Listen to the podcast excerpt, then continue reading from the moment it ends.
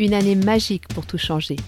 Le podcast de Nathalie et Néo-Fim qui va vous donner envie de tout révolutionner dans votre vie et de réaliser enfin vos rêves. Notre mission ? Vous donner un maximum de pistes pour vous permettre d'oser vous lancer dans l'aventure et franchir les étapes une à une dans la joie et la bonne humeur. Bonjour à tous et bienvenue sur le podcast de Nathalie et Néo-Fim. Aujourd'hui, nous allons aborder la deuxième partie de notre thème « Une communication au top ». Et cette deuxième partie, elle va parler de communication non violente. Alors, je vous ai déjà dit que c'était un terme qui n'était pas forcément aujourd'hui euh, beaucoup utilisé. Les gens préfèrent dire communication bienveillante ou communication positive. Mais bon, dans tous les cas, le procédé, le processus est le même.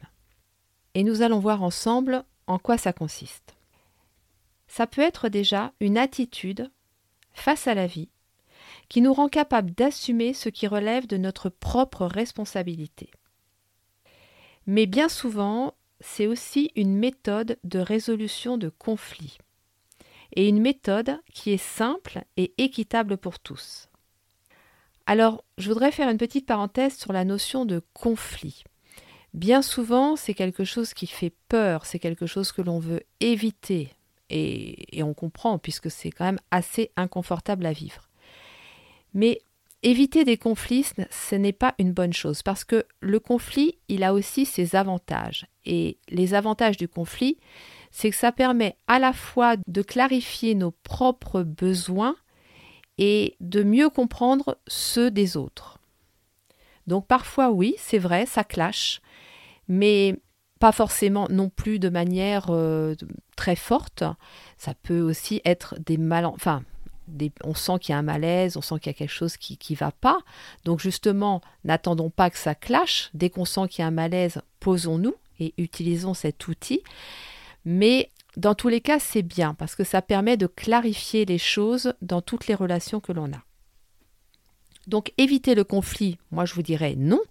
Par contre, éviter la violence, oui. Donc effectivement, on peut gérer un conflit de manière non violente. Et c'est là l'atout principal de cette fameuse communication non violente.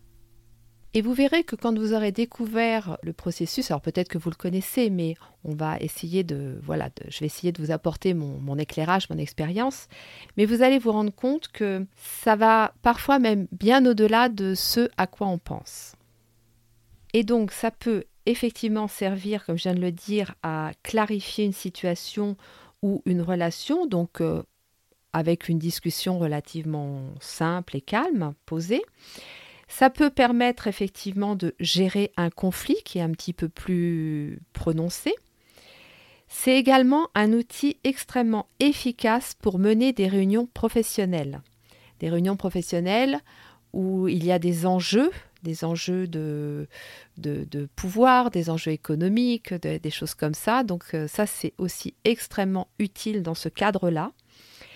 Dans le cadre familial aussi, parce que quand on est une famille, et en ce moment où nous sommes quand même confinés le, la plupart du temps en famille, eh bien, cet outil peut aussi permettre de, à chacun de s'exprimer dans un cadre bien défini, bien posé, où on se sent écouté, entendu et sécurisé. Et souvent, quand on a des décisions à prendre au niveau familial, quand ça concerne toute la famille, eh bien, vraiment, je vous invite à utiliser cet outil pour euh, le faire. Et une des dernières euh, utilisations qui, qui moi, euh, je n'y avais pas pensé au tout début, où je m'étais intéressée à la communication non violente, mais c'est pour des courriers administratifs ou des litiges administratifs. Mais c'est hallucinant ce que ça m'a aidé, ce que ça m'a apporté. C'est-à-dire qu'aujourd'hui, j'en suis à un stade où systématiquement, quand je fais un courrier administratif, que ce soit pour une demande, que ce soit pour un litige, j'ai systématiquement une réponse.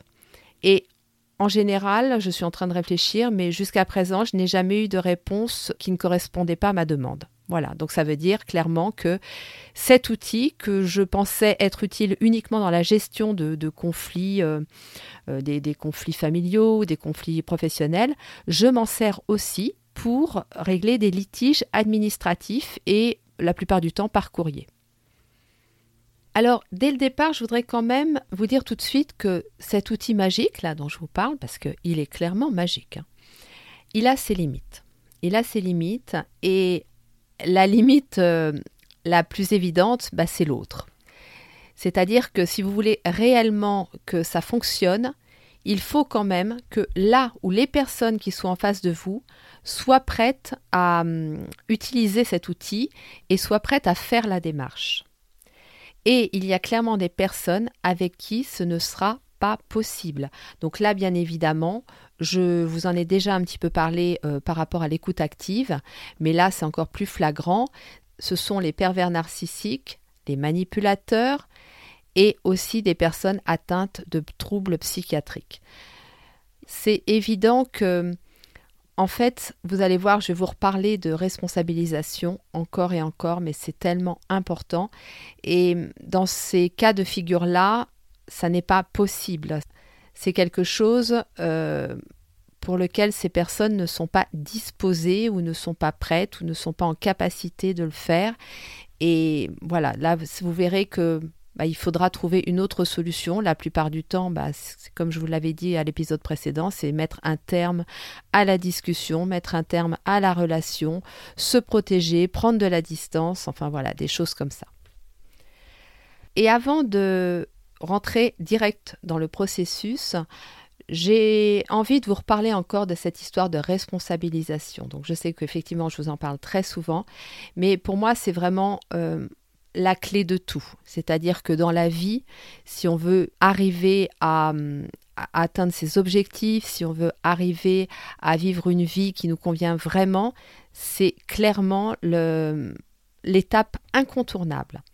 Et c'est vrai que je vous parle beaucoup de responsabilisation et relativement peu de responsabilité. Pourquoi ?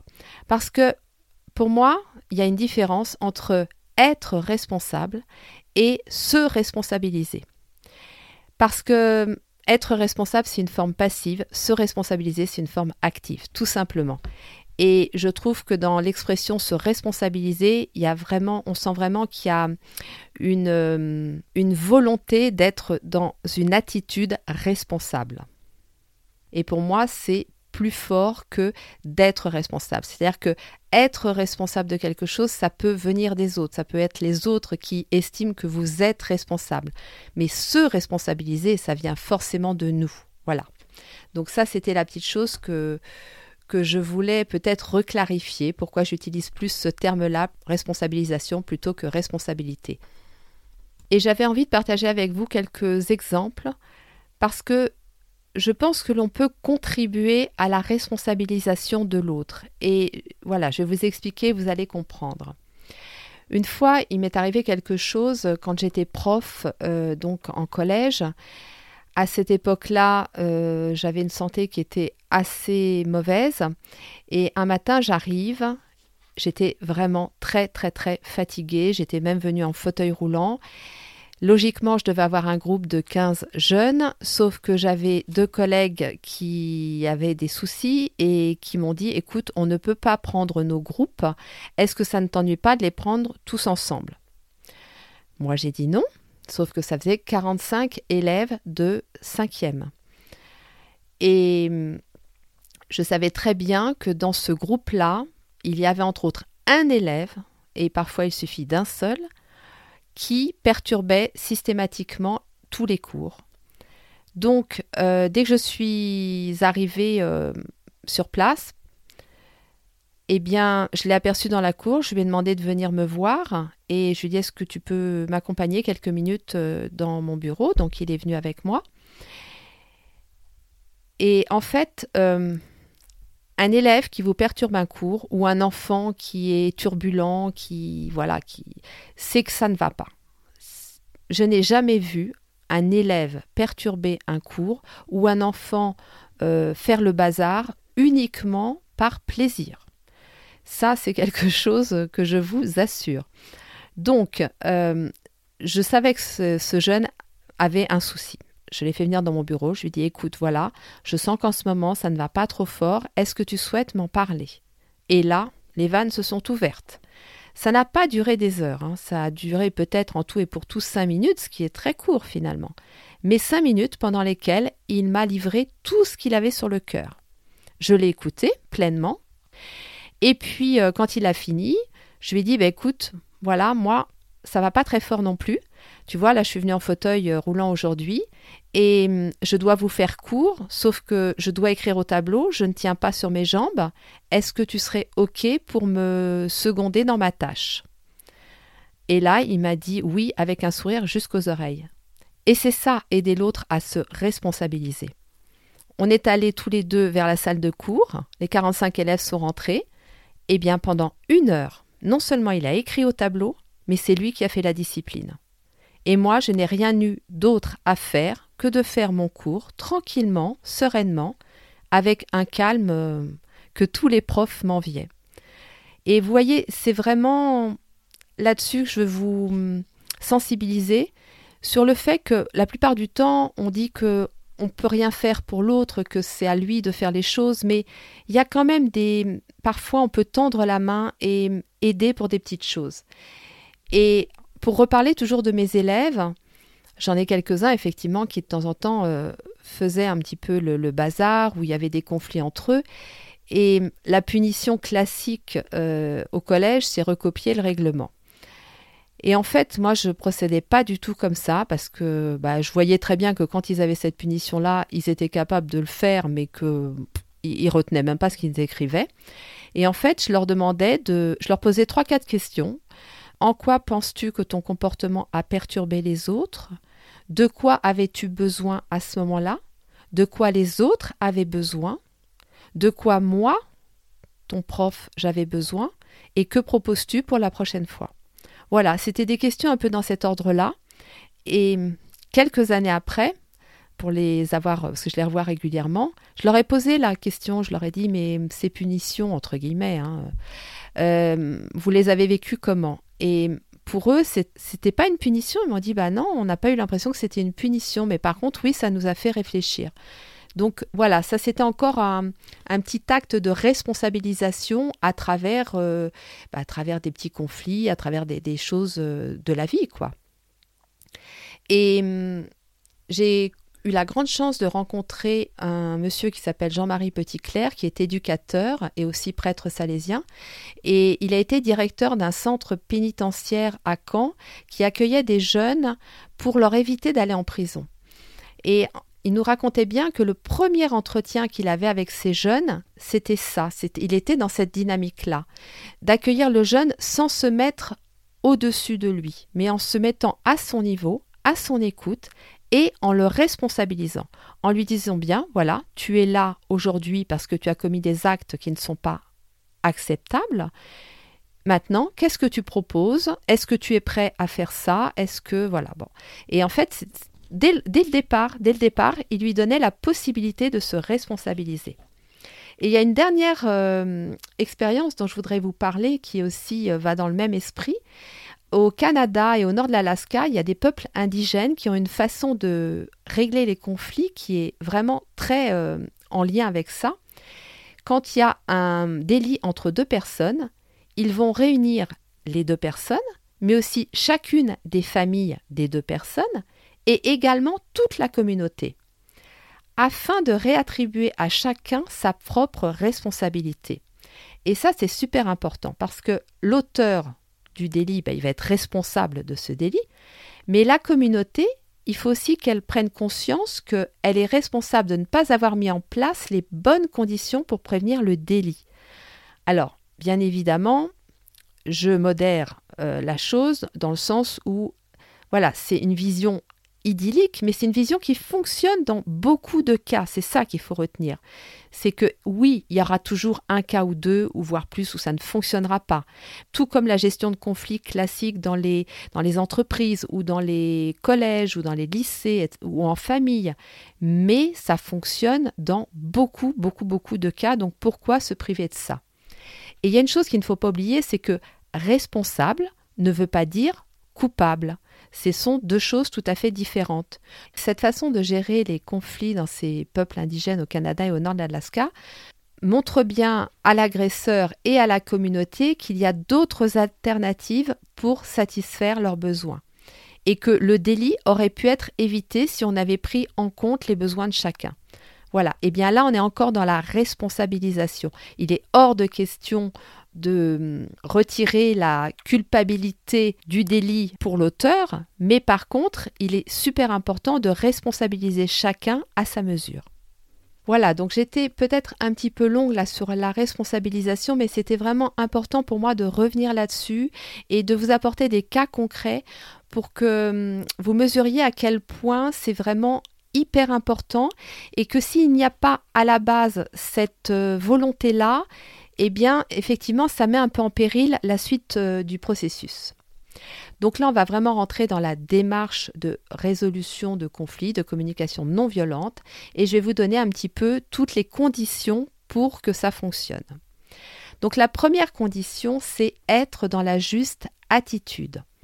Donc ça veut dire quoi ? Ça veut dire prendre son temps et choisir le bon moment. Ça veut dire aussi être dans l'empathie. Donc c'est pour ça que choisir le bon moment, c'est super important. Il y a des moments dans la vie où on n'est pas capable d'être dans l'empathie. Et c'est normal, on n'a pas à se sentir coupable de ça. Alors, moi, il y a un petit truc qui fonctionne super. C'est que quand je sais que je, j'ai un rendez-vous, j'ai une, une entrevue, où je vais avoir une discussion, où ça va être un petit peu... Vous voyez, où chacun va mettre un petit peu euh, sur la table ses, ses, ses émotions, ses besoins, et cetera, et que ça risque de me titiller un petit peu, eh bien en fait j'écoute une super musique avant. Vous savez, les musiques qui vous rendent amoureuse, comme je dis. C'est-à-dire qu'en écoutant cette musique, vous pourriez prendre n'importe quel inconnu dans vos bras et, et le serrer fort et lui dire que vous avez beaucoup d'empathie pour lui. Voilà, je suis sûre que vous avez une ou deux musiques comme ça dans votre playlist, donc n'hésitez pas, mettez-les à fond la caisse et vous allez voir que, waouh, ça va, déjà ça va avoir un effet magique. La deuxième chose, c'est la bulle de protection. Vous la trouverez sur le site néo fim point com. Cette bulle de protection, elle va vous permettre de vous protéger, mais elle ne vous empêchera pas, vous, d'envoyer tout ce que vous avez envie d'envoyer, de, d'empathie, de, de, de bienveillance, de choses comme ça. Mais elle a quand même ce pouvoir protecteur qui peut vous aider à amortir certaines, certains propos. Il faut aussi être le plus possible aligné, c'est-à-dire se sentir légitime dans la démarche et dans les demandes que, vont, que l'on va faire. Ça, c'est super important. Donc, vous pouvez vous poser un peu avant, prendre le temps de, de, de faire cette étape et, et pouvoir démarrer avec vraiment un sentiment d'alignement. C'est important aussi d'adapter son langage pour qu'il puisse être accessible à vos interlocuteurs. C'est évident que quand vous lisez un ouvrage de communication non violente, vous allez voir qu'il y a des propositions de, de phrases. Parfois, je vous assure que ça fait sourire parce que c'est un petit peu trop, euh, un petit peu trop travaillé, ça manque de naturel. C'est, c'est, en, en gros, c'est pas le langage qu'on utilise forcément tous les jours. Et en particulier quand vous vous adressez à des ados ou à des jeunes enfants. N'ayez pas peur non plus. C'est vrai que ce type de démarche, effectivement, va vous amener à vivre un moment peut-être avec quelques tensions, mais l'idée, justement, c'est de dissoudre ces tensions. Donc, euh, justement, utiliser la bulle de protection, toutes ces choses-là, pour ne pas avoir peur de, de cette démarche. De la même façon, soyez patient. Tout le monde ne chemine pas de la même façon, ni à la même vitesse, et surtout ne part pas du même endroit. Donc, euh, vous allez avoir ce temps de communication, ce temps de gestion de conflit, mais ça ne veut pas dire pour autant qu'à la fin, tout sera réglé. Il y a des personnes qui ont besoin de plus de temps que d'autres, donc il faut respecter ça aussi. Et encore plus, si c'est vous qui êtes demandeur, vous aurez eu le temps de, je dirais, de vous préparer à, à cette démarche. Elle l'aura certainement beaucoup moins, donc soyez patient. C'est important aussi de vous connecter à l'autre, comme je l'ai dit pour l'écoute active, mais de vous connecter aussi à vos guides. Osez leur demander du soutien. Et toute cette connexion, vous allez voir, va fluidifier la communication et va fluidifier la, le processus. Soyez bienveillant avec l'autre, mais aussi avec vous-même. Et la dernière chose, par rapport à la juste attitude, mettez votre puissance au service du pardon et non de la colère. Voilà, ça c'est super important, tout en sachant que le pardon c'est quelque chose de relativement complexe. Je vous en reparlerai, ça c'est sûr, plus tard. Mais voilà, soyez déjà dans, dans l'envie de, de faire un pas vers l'autre et de lui tendre la main. Alors, une fois que vous avez posé toutes les conditions pour être dans la juste attitude, vous allez poser le cadre. Ça, c'est super important. Parce que une résolution de conflit, que ce soit dans un cadre scolaire, professionnel, dans un cadre familial, eh bien, c'est important de poser le cadre. Mais même pour euh, une simple conversation, je dirais une, une mise à jour, on va dire, eh bien, voilà, c'est, on fait ça euh, de manière rapide, on n'est pas obligé d'y passer des heures, mais je pense que ça va beaucoup aider à la bonne marche des choses. Donc, les conditions, déjà, c'est la confidentialité. Qu'on soit deux, qu'on soit un groupe, que ce soit par téléphone, que ce soit en présentiel, tout ce qui va se dire pendant cette discussion doit rester entre les personnes qui participent à la discussion. Et ça, c'est vraiment très important de le préciser pour que les personnes se sentent en confiance et qu'elles puissent vraiment se livrer, parce que ce n'est pas une démarche simple. Donc, euh, si on pense en plus que ça risque d'être répété à l'extérieur, c'est évident que les gens ne vont pas le faire. La deuxième chose, c'est s'exprimer en « je ». Utilisez toujours le « je », calmement et sans insulte. Alors, quand je dis « je », c'est que l'on exprime ce que l'on ressent, nous. Ce que l'on ressent et non pas ce que l'on pense. Et ça, ce sont deux choses bien différentes. Mais je vais le développer un petit peu plus par la suite. Cette condition, c'est surtout pour éviter d'avoir le sentiment d'être dans un tribunal avec « tu m'as fait ci, tu as été comme ça, tu... » Voilà, si on commence comme ça, c'est la personne se ferme et c'est fini. Il n'y a plus aucun espoir de, de discussion, d'écoute, de résolution, de quoi que ce soit. Donc, c'est important, voilà, d'utiliser le, le pronom personnel « je ». Ensuite, chacun parle à tour de rôle et personne ne doit l'interrompre, même si l'on n'est pas d'accord. C'est pas simple, je vous l'accorde. Quand vous avez des jeunes enfants ou des ados, vous pouvez utiliser ce qu'on appelle le bâton de parole, mais même avec des adultes, hein, ça peut être utile. Hein. C'est-à-dire que la, la personne doit avoir ce fameux bâton dans les mains pour parler, et tant qu'elle ne l'a pas, elle ne parle pas. Voilà. C'est le fait de, de remettre ça à travers un objet physique, ça peut faciliter les choses. Donc, je vous donne le petit truc. Ensuite, la dernière chose, le temps de parole devra être équitable. Et ça, c'est important aussi. Alors, plus ou moins, bien évidemment, mais veillez quand même à ce que chacun ait le sentiment d'avoir eu la possibilité de s'exprimer autant que l'autre. Alors, une fois qu'on s'est assuré d'être dans la juste attitude, que l'on a posé le cadre, eh bien, on commence. Et on commence par quoi? On commence par exposer les faits. Alors, les faits, attention, on doit être précis et factuel. Alors, vous allez me dire, les faits factuels, euh, oui. Mais bien souvent, quand on demande aux gens d'exposer les faits, il y a toujours une connotation personnelle. Il y a toujours un petit, un petit jugement, une petite analyse des choses. Ou être réellement factuel quand vous racontez quelque chose, je vous assure que ce n'est pas un exercice facile. Et je vous encourage à vous entraîner et à le faire. Et vous verrez que voilà, ce n'est pas quelque chose que l'on fait spontanément. Donc, les faits doivent être factuels et surtout précis aussi. Et il y a possibilité de poser des questions. Quand ça a été fait, assurez-vous que tout le monde ait bien compris. Vous-même, assurez-vous d'avoir bien compris.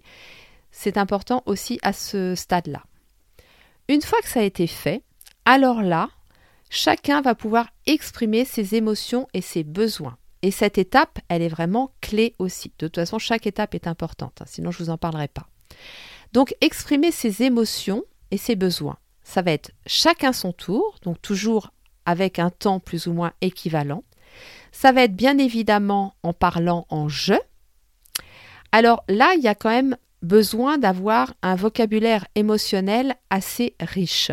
Et attention à la frustration pour certaines personnes qui n'ont justement pas assez de vocabulaire émotionnel. Je pense en particulier à, à nos enfants, mais pas que, hein, parce que nous aussi, on en manque bien souvent. Hein. C'est un vocabulaire, je pense, que l'on arrivait à acquérir avant parce qu'on lisait beaucoup. Hein, pour ceux qui lisaient Proust ou Flaubert ou je ne sais pas, tous ces, tous ces livres-là, eh bien, ça avait au moins cette utilité-là, c'est que ça nous permettait d'acquérir ce fameux vocabulaire émotionnel. Aujourd'hui, on est vraiment très pauvre à ce niveau-là. Et pourquoi pas proposer une liste ?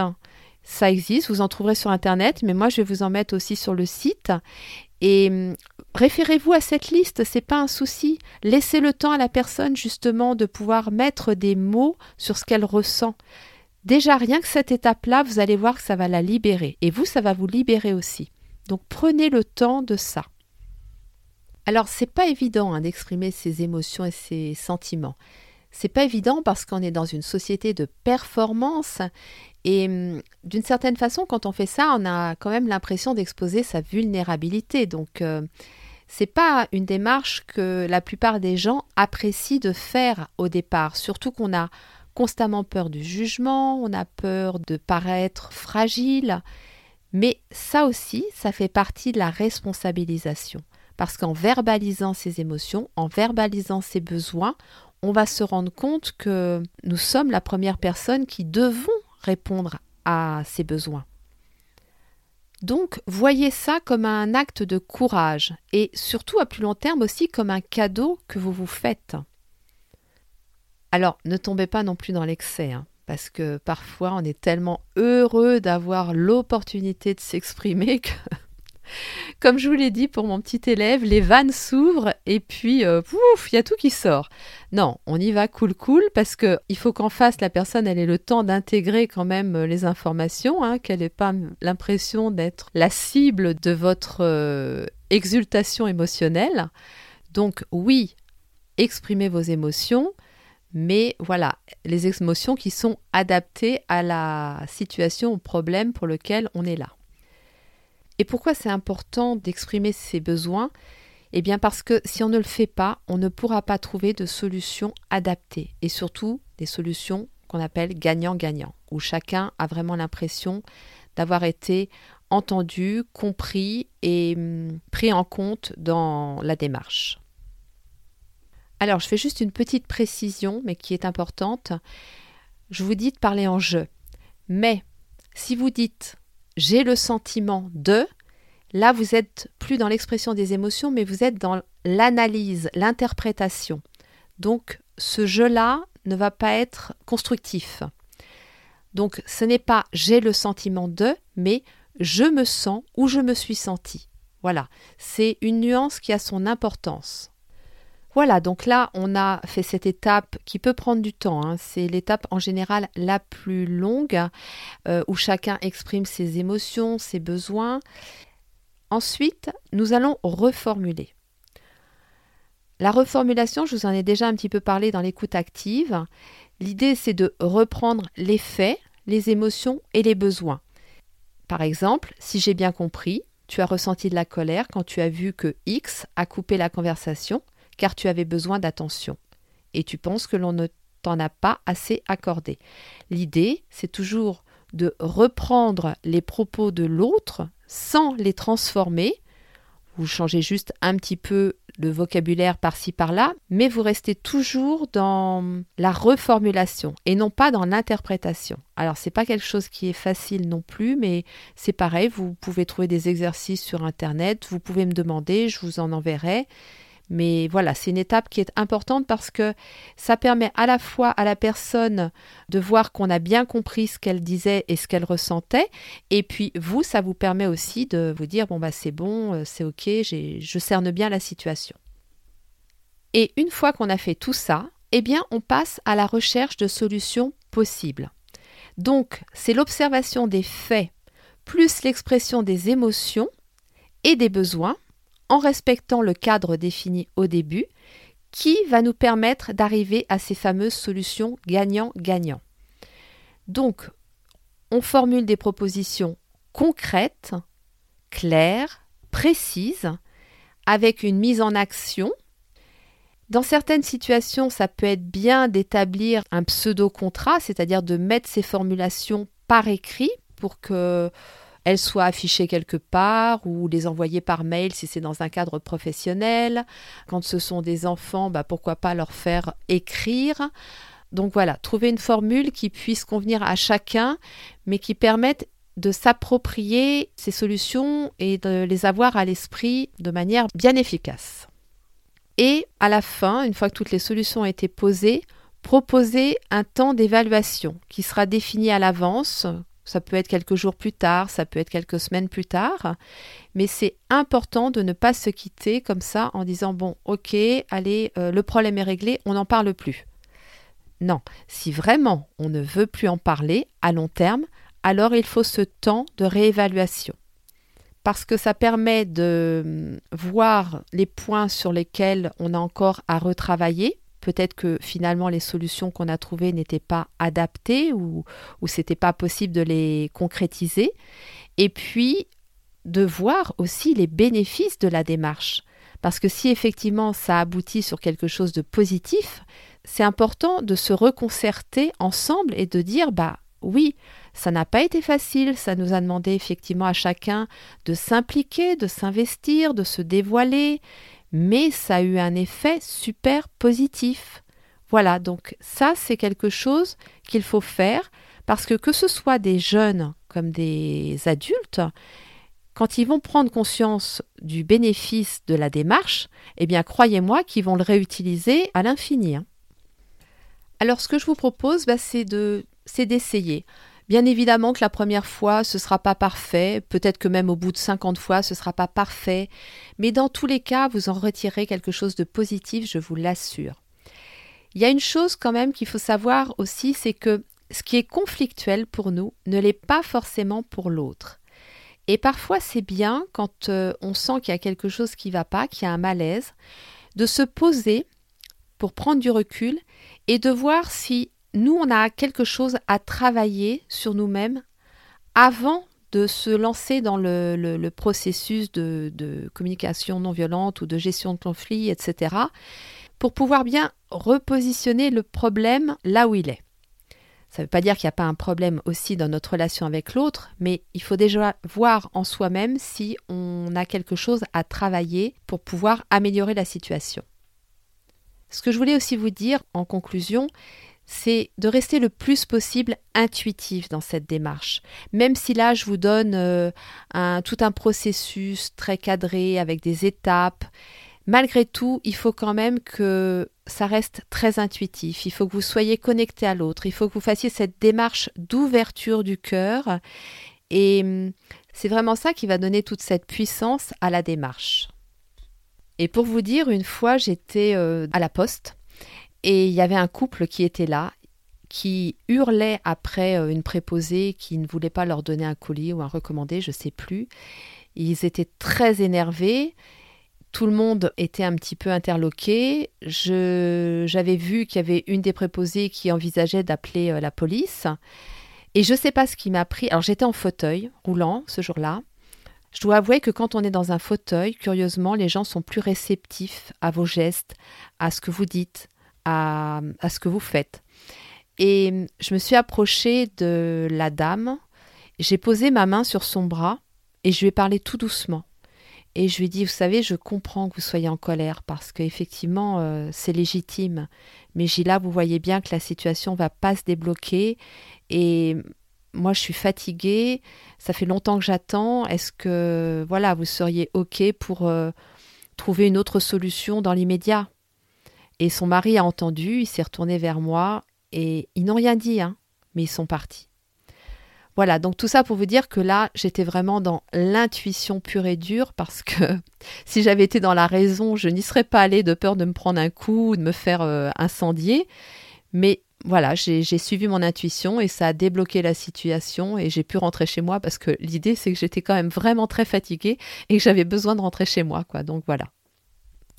Alors le dernier point, et je vous en ai parlé au tout début, c'est en ce qui concerne l'administratif. C'est-à-dire que cette méthode, entre guillemets, que je viens de vous décrire dans le détail, vous pouvez l'utiliser pour écrire un courrier administratif, soit pour faire une demande, soit dans le cadre d'un litige. Moi, je l'ai utilisé pour moi et pour d'autres personnes, hein, parce que bah, il se trouve que maintenant, les gens viennent vers moi pour les aider à faire ça aussi. Je l'ai utilisé pour une jeune fille à qui on avait refusé un, une prise en charge à cent pour cent pour sa maladie. Euh, moi, par rapport à une demande pour la maison du handicap. Je l'ai utilisé pour un litige pour une banque, avec un kiné pour ma mère, enfin dans plein de situations différentes. Et systématiquement, comme je vous l'ai dit, j'ai eu des réponses et des réponses positives. Je l'ai aussi utilisé pour ma caisse de retraite par rapport à mon projet professionnel. Enfin voilà, plein de situations qui à la base s'avèrent quand même très compliquées. Mais si on suit vraiment ce processus, et de la même façon, je vous invite à venir vers moi si vous avez besoin de plus de détails, parce que ce podcast est déjà extrêmement long, donc je ne peux pas non plus euh, rentrer dans les détails. Peut-être que j'en referai un autre à ce sujet-là, parce que je pense que ça peut être effectivement utile pour beaucoup d'entre vous. Mais vraiment, je ne pensais pas, en étant formée à la communication non violente, que ça me serait aussi utile pour ça, et surtout de l'efficacité du procédé. Donc voilà. Et pour finir, eh bien, je vais vous parler de Socrate, notre ami Socrate. Et cette petite histoire, je l'ai racontée un nombre incalculable de fois. Tous mes élèves l'ont entendue et la connaissent, et beaucoup m'en reparlent, mais elle est tellement, tellement, tellement utile. Donc Socrate est dans son jardin et il voit un de ses disciples arriver vers lui. Et ce disciple lui dit, « Tu sais Socrate, j'ai une chose incroyable à te raconter. » Socrate lui dit « Oui. Eh bien écoute, on va voir si cette chose incroyable passe à travers mon tamis. » Et le disciple lui dit « Ton tamis ? » Oui. Est-ce que ce que tu as à me raconter est vrai ? Alors le disciple réfléchit et lui dit « Bah, écoute, je ne sais pas, j'ai pas, j'ai pas vérifié, c'est vrai. » Bien. Est-ce que ce que tu as à me raconter est utile ? Le disciple réfléchit à nouveau et lui dit « Non, je ne pense pas. »« Bien. Et est-ce que ce que tu as à me raconter est bon et bienveillant ?» Et là, le disciple paraît un petit peu gêné et lui dit « Non, sincèrement, je ne pense pas. »« Eh bien, écoute, si c'est ni vrai, ni utile, ni bienveillant, eh bien, je n'ai pas envie de le savoir et je te conseille, toi, de l'oublier. » Et cette petite histoire, vraiment, je l'ai constamment à l'esprit. Et à chaque fois que j'ai quelque chose à dire à quelqu'un, tout de suite, je me dis, je, je le passe très rapidement par les trois tamis. C'est devenu un réflexe maintenant. Est-ce que c'est vrai ? Est-ce que c'est utile ? Est-ce que c'est bienveillant ? Et je vous assure que si vous suivez ça, d'abord vous verrez que vous parlerez beaucoup moins et que vous éviterez aussi beaucoup de conflits inutiles. Parce qu'il y a des conflits très utiles, mais il y en a qui sont complètement inutiles. C'est vraiment l'essence de la communication. Oui, assurons-nous toujours que ce que l'on a à dire soit vrai, soit utile et soit bienveillant. Voilà, cette deuxième partie était encore bien longue. Et vous comprenez pourquoi je l'ai fait en deux parties. J'aurais pu aussi le faire en cinq parties si je m'étais écoutée, mais il fallait quand même essayer d'aller à l'essentiel, de vous donner au moins déjà des notions de base, mais surtout, je vous le répète, n'hésitez pas à revenir vers moi, aussi bien à travers le site néo fim point com ou sur Instagram ou Facebook nathalie point néo fim, à me poser des questions, à me demander plus de détails pour certaines étapes. Je me ferai un plaisir de vous renseigner. Je vous souhaite une très belle journée. Néo-Fim se joint à moi. Nous vous envoyons plein d'amour pour pouvoir communiquer le mieux possible. Et nous vous disons à la semaine prochaine.